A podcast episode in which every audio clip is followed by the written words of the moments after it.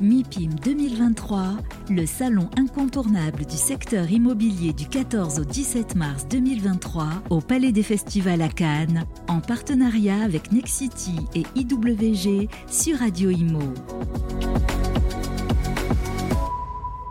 12h17, merci euh, d'être avec nous. Nous sommes en direct ici au Palais des Festivals de Cannes.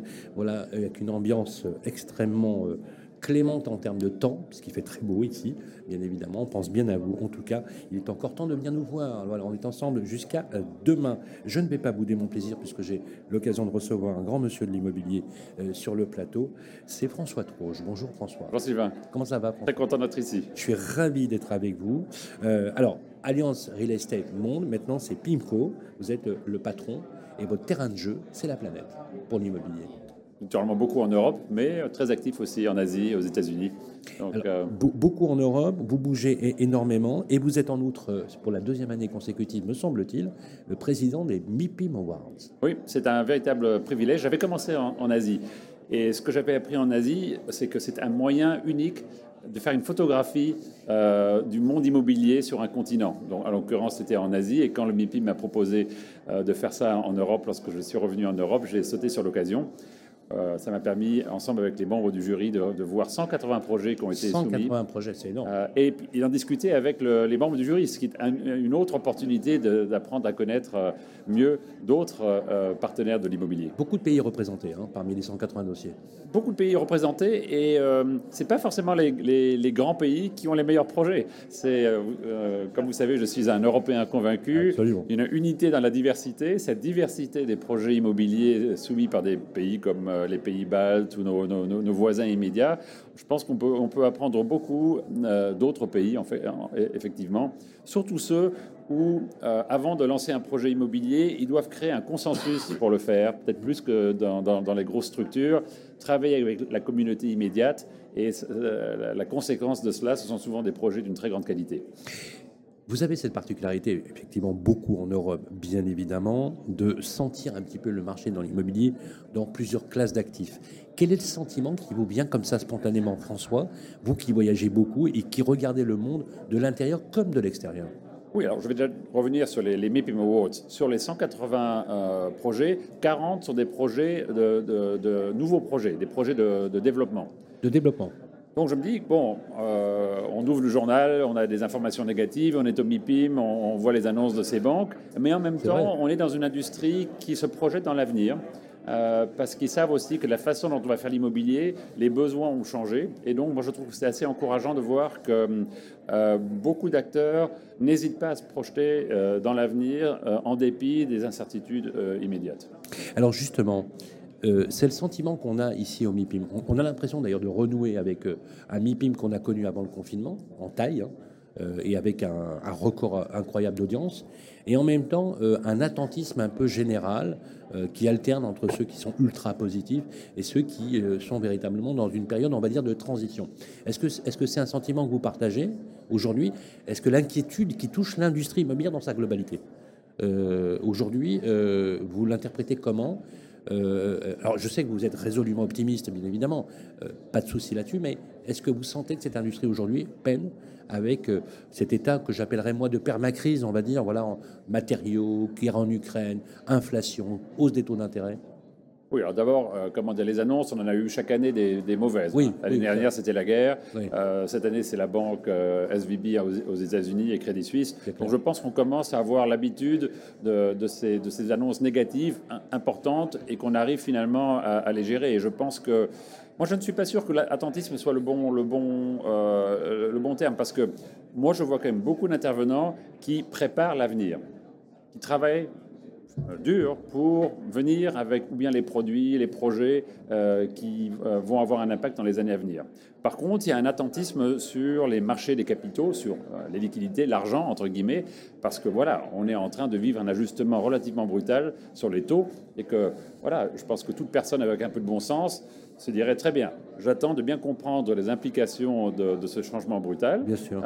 et puis, euh, je vais continuer à, investir. Donc moi, je, pense que cet attentisme est plutôt, euh, plutôt positif. Alors naturellement, quand on est un acteur immobilier qui vit sur les transactions, Ça, c'est pas une bonne nouvelle parce que le marché est un peu en arrêt. C'est très clair. Ou ceux qui ont des stocks, euh, peut-être d'appartements, euh, qui iraient normalement chez, chez les, acheteurs, euh, l'attentisme a, aussi, peut aussi avoir un coût. D'accord?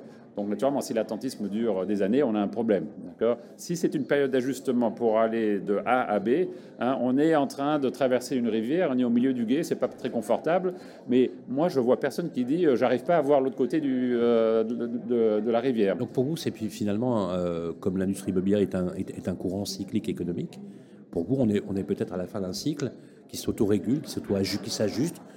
Cet ajustement de marché va redonner effectivement des choses. Oui, c'est la fin d'un cycle, le début d'un autre cycle. Bon, les cycles dans l'immobilier, on, les connaît, ils ne sont pas forcément confortables lorsqu'il y a ce retournement de cycle, mais vient se greffer dessus, je pense quand même, euh, des changements structurels quand même très importants hein, sur la façon dont l'immobilier va être utilisé, hein, l'avenir du bureau, le logement, euh, la, logistique. Donc je, trouve que des personnes comme moi, qui ont, ça fait 25 ans que je suis dans l'immobilier, on pourrait se dire, bon, c'est toujours un peu la même musique, mais je, pense qu'il y a énormément de changements qui, vont avoir lieu, et ça, ça rend, je pense... Euh, c'est inédit, ça. C'est inédit. je trouve. Vraiment, je trouve ça inédit. Je ne me sens pas du tout comme euh, à d'autres retournements de cycle. Oui, 2008, euh, parce qu'il y a, il y a ce, greffe là-dessus des changements fondamentaux qui sont, je pense, intéressants, passionnants, nécessaires, comme le, développement durable. Donc, je pense que c'est différent. Et c'est pour ça que on parle d'attentisme euh, ici. Je n'ai pas senti de pessimisme euh, au MIPIM. Hein. Alors, bon, on est un peu dans notre, dans notre petite bulle ici à, Cannes, il fait beau, euh, ça, ça, joue toujours un peu. Mais je, trouve que je n'ai pas senti une, une anxiété. alors peut-être que sur le terrain, c'est peut-être un peu différent, oui, mais... Et vous, chez PIMCO, est-ce que vous percevez des éléments de marché ou est-ce qu'au contraire, finalement, vous êtes plutôt, voilà, on va dire, plutôt serein euh, dans les équilibres effectivement de votre groupe? Est-ce qu'aujourd'hui vous, voilà, vous avez un retour?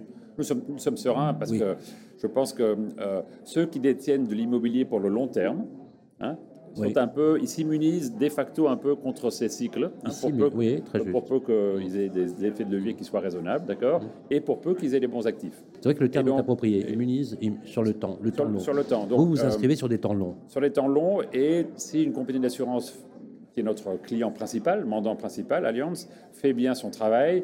Les choix d'actifs qui ont été faits sur le, sur le long terme sont des actifs qui devraient euh, garder leur, euh, leur intérêt euh, et, leur valeur également.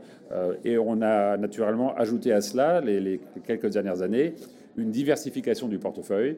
Euh, c'est-à-dire que c'est vrai que si j'avais tous mes actifs en Europe ou mes, tous mes actifs en Allemagne, euh, c'est moins bien que si j'ai des actifs aussi, même aux États-Unis, hein, parce qu'en dépit de la crise bancaire, c'est un marché qui reste extrêmement dynamique, et des actifs en Asie, où on sait que l'Asie reste quand même le, facteur créateur de valeur principal de notre génération. Vous, euh, chez BIMCO en Europe, vous êtes plutôt sur des classes d'actifs résidentiels ou tertiaires, plutôt tertiaires? On a beaucoup de tertiaires naturellement. le, hein. bureau reste une classe d'actifs euh, important pour tout institutionnel.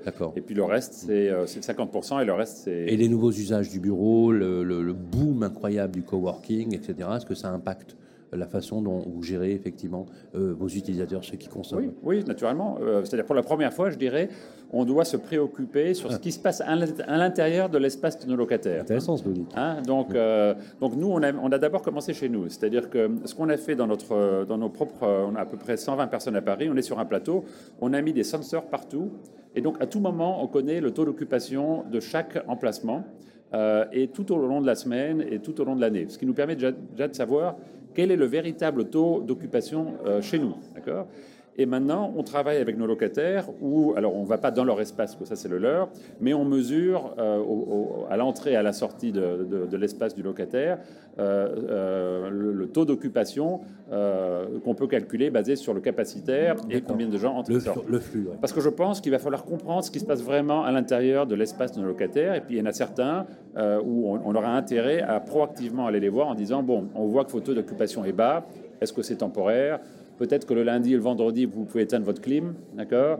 Ou même, je pense que vous avez trop d'espace, on va déjà travailler avec vous pour le, pour le faire avant. Donc je pense que c'est une réflexion qui est, qui est en train de changer, qui est, qui est drivée par le, des considérations environnementales naturellement sur l'utilisation de l'énergie. le fait que de toute façon on est obligé d'entrer dans un dialogue avec nos locataires parce qu'on doit savoir leur consommation d'électricité dans le cadre de, la nouvelle législation et du décret tertiaire. Et du décret tertiaire. Donc on doit savoir ce qui se passe à l'intérieur de leur espace en termes de consommation. Et donc je, m'attends à avoir un dialogue beaucoup plus actif avec nos locataires dans le, dans, dans, dans, dans le tertiaire. Alors,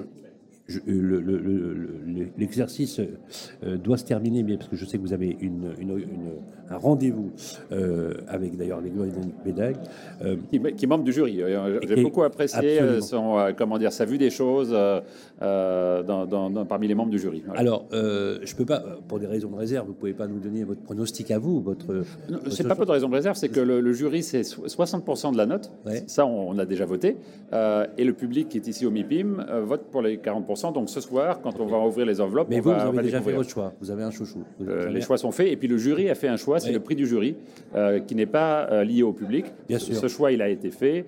Et là, j'ai là pour le coup un droit de réserve, mais j'espère vraiment que vous aurez l'occasion de les interviewer demain, puisque vous allez recevoir certains gagnants. Absolument. Donc voilà, ce serait, ce serait, une occasion manquée s'ils ne pouvaient pas présenter leur projet. Voilà. C'est toujours un plaisir de vous avoir sur le plateau, François Troche.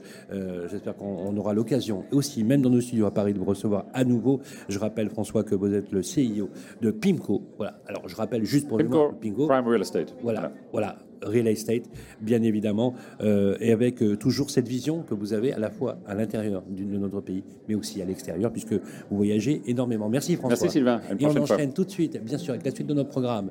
Et on se retrouve tout à l'heure ici au MIPIM, troisième journée. MIPIM 2023, en partenariat avec Nexity et IWG sur Radio Imo.